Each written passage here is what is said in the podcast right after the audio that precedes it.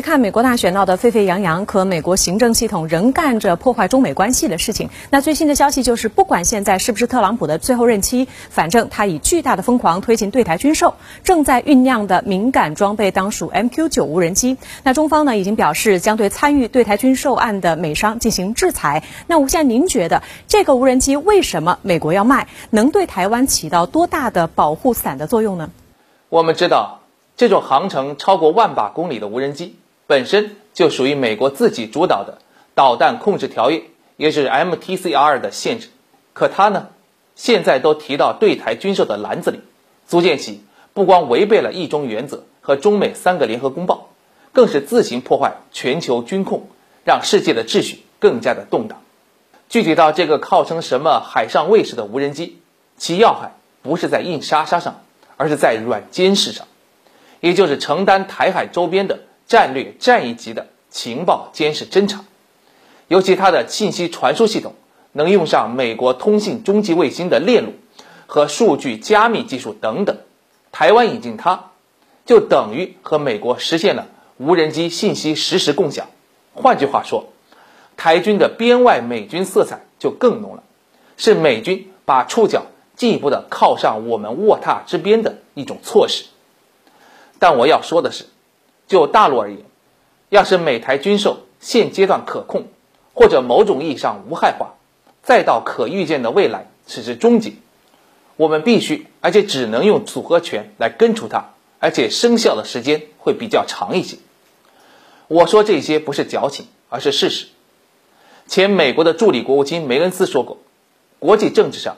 靠实力解决问题的途径无非三类：一是逻辑，二是利益，三是威慑。逻辑呢是用辩论或者情感来说服对方，利益呢是给予对方以其改变行为，那么威慑就是施加对方以压力迫使其让步。这三类途径，我个人看法，恰恰是我们打造组合拳的方向。先说威慑，如果按现状，解放军持续发展下去，两岸早就不可能像美台梦想的那样恢复为所谓的军力均衡。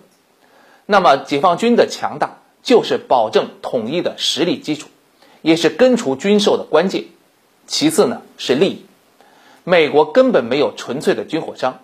他们的产品甚至实验室分公司早就跨界的非常厉害，有些都已经进入中国内地的市场，意味着他们的利益会被市场所捆绑，其行为就是可控的。可以说，像我外交部表达的那样。北京完全能发挥自己的影响力，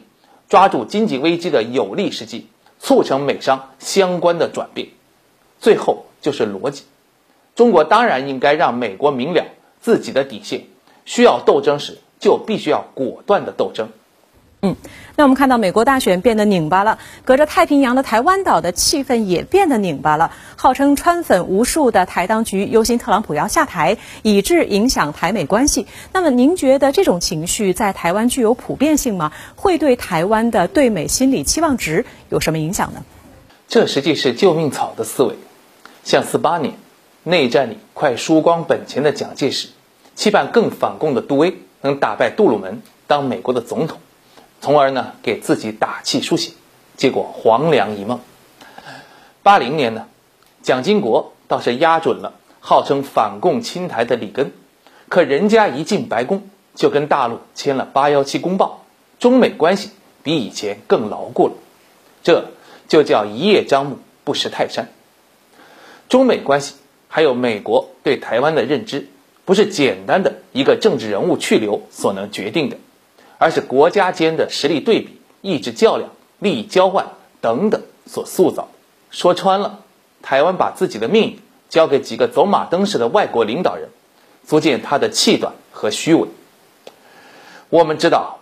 特朗普上台后确实给台湾不少支持，尤其今年三月生效的台北法案，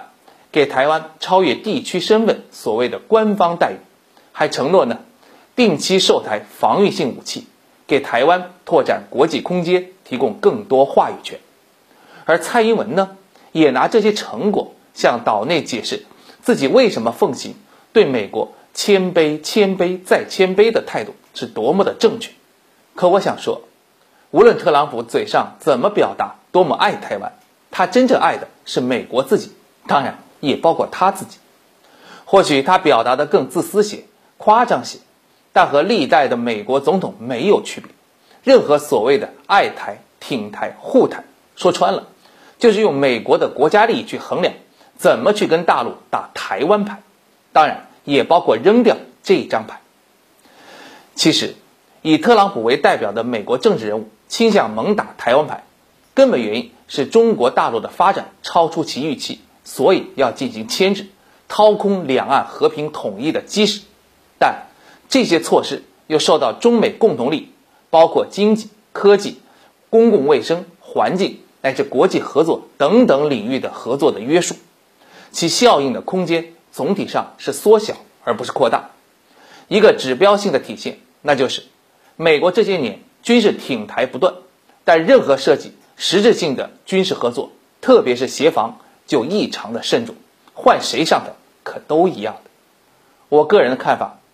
台湾越是把美国保护伞的希望寄托在某个白宫主任身上，恰恰证明自己对所谓的台美关系缺乏自信，潜意识里明白，斗而不破才是中美关系发展的必然结果。北京和华盛顿的共同力始终大于分歧。换言之，台北就不能指望美国会彻底的突破一中。正如那句话讲的。人强不如命强，命强而不如运强，那么运强呢，则更不如形势比人强。